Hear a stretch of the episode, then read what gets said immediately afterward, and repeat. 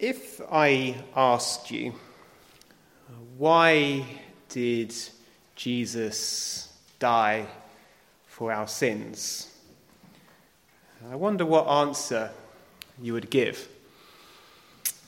Uh, I suspect that most people, at least uh, most Christians who have been taught anything, would say something along the lines of, Jesus died for our sins so that we could escape from the judgment of hell and go to heaven when we die.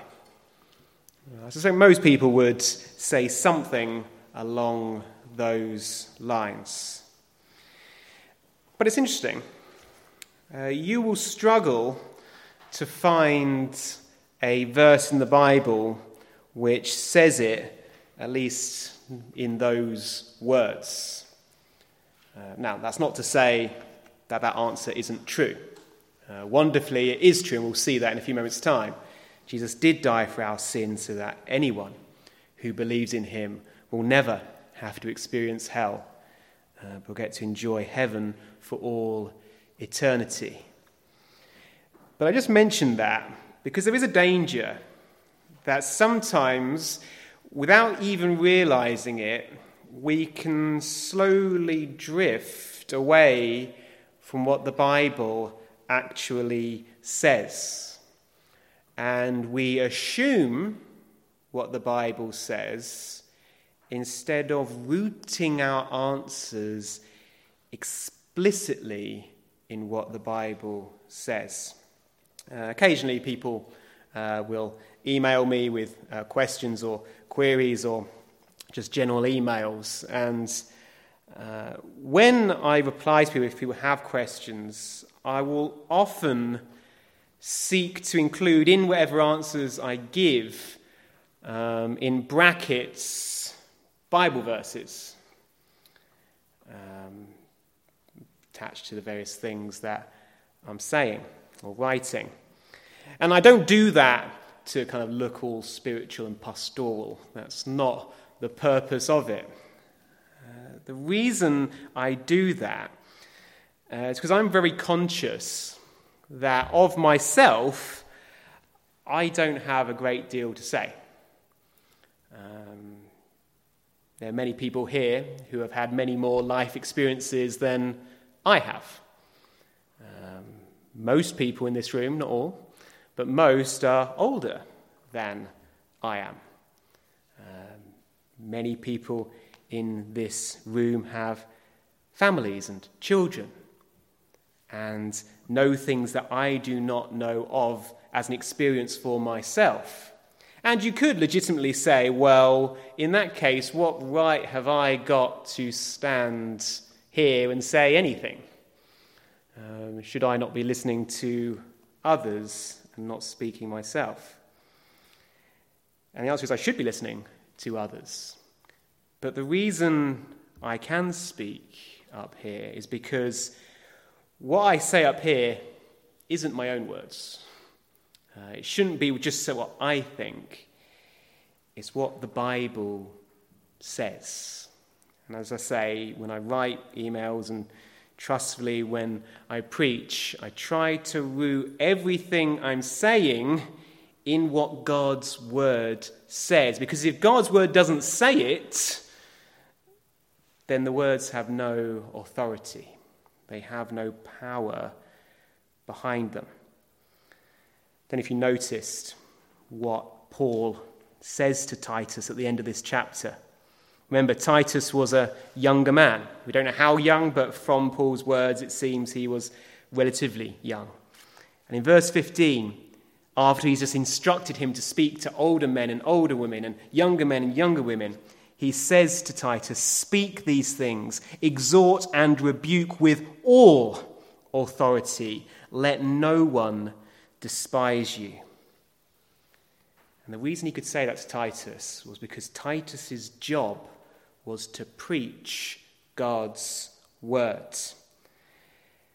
And because that's the case, I in particular, but all of us, to the extent where we are sharing God's word with others, need to make sure that what we say is rooted in what God's word actually says. And with that introduction, what I'd like to do this evening is to look at Titus chapter two, verses eleven to fifteen, to answer the question, why did Jesus die?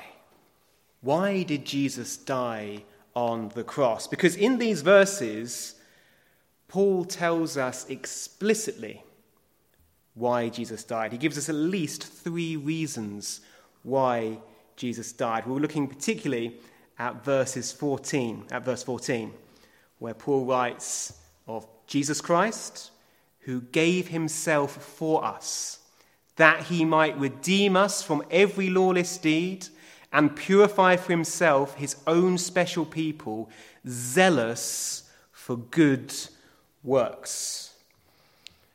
It's that verse in particular I'd like to look at this evening, uh, and using some of the verses around to um, uh, to add extra detail. But we're going to look at three reasons Jesus came to die, and trust that you'll see how it is rooted in what God's word said. So let's look at the first reason that Jesus came to die. Uh, look again at verse fourteen. Jesus gave himself for us that he might redeem us from every lawless deed. Paul tells us that Jesus died that he might redeem us from every lawless deed or our sins. This is the picture uh, that Paul is creating. I want you to imagine a house. Uh, and imagine a house that is falling to pieces. Uh, the timbers are rotten, uh, the stairs are rickety, the drain pipes hanging off the side of the building, uh, the bricks are crumbling, the mortar is disappearing, and all in all, this house is falling to pieces. And outside the house, there's a sign. And the sign says, condemned, appointed for destruction. Now that house is what we are like naturally. Uh, because of our sins, uh, because of our lawless deeds, uh, we have become not fit for service. God created us to be his servants. Uh, God created us to worship him and to be his ambassadors in this world. Uh, we're supposed to be like a little reflection of God in this world. But because of our lawless deeds, because of the ways which we've forgotten God, we've rejected God, we've turned our own way, we've become useless. We've become like that house with rotting timbers and um, dodgy foundations. And God says to us, as it were, you're only fit to be condemned. We're appointed for destruction. Our rebellion means that we deserve nothing but God's condemnation. But now imagine that a few weeks later, after seeing this house with the sign outside, you walk past that same house. And as you look at the sign, you realize that another sign has been pasted over the top of it. And this new sign says in red letters, redeemed. This house has been redeemed. This house has been bought. It has been saved from destruction.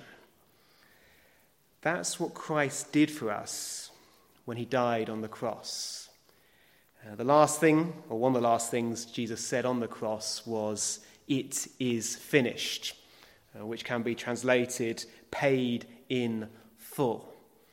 Uh, Jesus paid the full price to redeem us. So although by ourselves we are deserving of destruction, all we can look forward to is condemnation, Jesus on the cross paid the price for us. He, as this verse says, gave himself for us that he might redeem us from every lawless deed. Um, so the sign, as it were, outside our house is no longer condemned, it's redeemed, bought, paid in full. All the sins you've committed, all those things which are on your conscience, perhaps still, those mistakes of the past, those um, faults and failings and sins of the past, can all be forgiven because Christ gave himself for us on the cross, and we are redeemed. We have been saved from destruction. As Romans chapter eight verse one says, there is no more any condemnation for those who are in Christ Jesus. So that's the first, most obvious reason why Christ died, why he gave himself for us, that he might redeem us from our sins. But that's not all Paul says. Uh, did you notice what he said at the end of chapter fourteen? He says, Jesus Christ gave himself for us that he might redeem us from every lawless deed and purify for himself his own special people. And the second reason Jesus died for us is to make us special. Jesus died to make us special. Now, I need to explain a little bit more what this means, because there is an idea uh, which is taught in churches and in many books uh, which says that uh, or encourages people to tell others that the fact that Jesus loves you so much shows how special you must be. Uh, have you ever heard that? Perhaps you've been tempted to say that yourself to someone and say, look how special you must be because Jesus loves you so much. But it's interesting, in the Bible, uh, love is never so much about loving someone because they are so wonderful. Uh, love is much more about wanting the best for someone regardless of how wonderful they are. Um, God set his love on us, not because we were wonderful, not because we were special, but in order to make us special. Um, the reason we are special, if we are a believer, is simply because God has decided of his own free will to shower us and lavish us with his love. And the best illustration I could think uh, to show this is to think of a parent's love for their child. And I appreciate, unfortunately, that not all parents love their children as they should, but uh, thinking of a uh, family as it should be, and think of a parent's love for their child. Now, hopefully you can see it'd be nonsense Uh, to say that your parents had you because you were so special.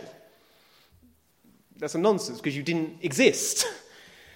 The reason you are special to your parents, hopefully, is because they had you. That's the reason you are special. Uh, all parents think their babies are beautiful, don't they? Uh, even if they're not. Um... I might have been a minority here, but most, especially newborn babies, in my opinion, don't always look particularly wonderful. As they grow up, they get better. But parents, when they look at their baby, they're the most special child in the world. Not because of what they look like, per se, but because they're theirs. Because they had them. They came from them. And so they will shower their love on their child completely outside of how wonderful or good they are. And it's similar with us and Christ. We're special to Christ because we have been given to him by his Father. Not because of anything good in us, not because Christ saw us and thought, oh, they would make a beautiful gift because of some intrinsic quality about us, but we are special to Christ because we are a wonderful gift from his Father. We are special because, if I can put it this way, God had us. Uh, the Bible speaks of believers as being born again. Uh, you're born the first time of your parents, and that creates a unique bond between you and your parent. Uh, but the Bible says we're born again, and we're born of God, which creates a special bond between us and God. And God has decided to set his love on us, which means he is committed to do us good for the rest of eternity. And do you realize uh, how that is so much better than if God loved you because of some wonderful quality in you? Uh, because imagine, imagine if God loved you because of how great you are. What would that mean on the days when you're not so great? Because we're not always, are we? We have bad days. We have bad weeks. We have bad years. We're not always wonderful people. Perhaps we're rarely wonderful people. And if God's love for us depended upon what we were like, that wouldn't be a very secure foundation for God's love, would it? We'd have a bad day, and we'll think, does God still love me? Uh, does he still want my good? Is he still for me? But because God's love for us isn't based in us, it's because he has simply chosen to love us and make us special because he loves us, then we can be secure that no matter how bad we are, God still has a love for us. It might mean that he has to discipline us. In fact, the Bible says that. Those God loves, he chastens, he disciplines. If you wander away from God, God loves you too much, if you're a believer, to let you wander too far. And that might be painful. The discipline might hurt. But nevertheless, you can't wander too far from God's love, because nothing can separate us from the love of God. And that's what Paul means in the book of Romans when it says, while we were still sinners, Christ died for us. If Christ died for us while we were still his enemy, how much is he going to be for us now that we have been reconciled to him as his friend? And that's what Paul teaches here in the end of verse fourteen. He says, Christ gave himself for us to purify for himself his own special people. God did not choose us because we're special. Jesus did not die for us because we're special. Jesus died for us to make us special in God's sight. But that leads to the third and last reason. At least in this verse, there are other reasons. But well, the last reason that we see Christ died for us. Look at the middle of verse fourteen. It says, who gave himself for us, that he might redeem us from every lawless deed and purify for himself his own special people, zealous for good works. We learn here that Jesus died to make us pure. He died to redeem us from our sin, to release us from condemnation. He died to make us special, to shower his love upon us. But he also died to make us pure, to make us zealous for good works. Uh, you know, as believers, I think we have a tendency to emphasize the fact that God has saved us from the consequences of sin. And as we've seen, that's true. We've been saved from condemnation, and we can praise God that we'll never experience hell if we're a believer. If we're trusting in Christ, we will never have to spend a single millisecond under God's wrath. But the Bible goes further than that. That is true, but there's more. Jesus says that he didn't just come to save us from the consequences of sin, hell, but he also came to save us from sin itself. Uh, let's go back to that house. You remember that house, uh, which was condemned, falling to pieces, but was redeemed and rescued. Now, wouldn't it be sad if for weeks, months, years afterwards, that house remained in the same condition? The timbers still remained rotten. Uh, no one did anything about the foundation. The drain pipe still was dangling from the side of the wall. Wouldn't that be tragic if it had been bought, but nothing changed with the house? Well, God doesn't do that. When God saves us, when he redeems us, he redeems us for a purpose. He redeems us to make us pure. He redeems us to make us whole again. And he, if I can say it this way, he sets to work on us. Uh, he starts to fix those rotten timbers. He mends the drain pipe. He fixes the things which were wrong with the house, and he starts to change us, and he starts to make us more like Jesus Christ. The Bible calls it sanctification. He starts to make us more like Jesus Christ, or as Paul puts it here, he purifies us.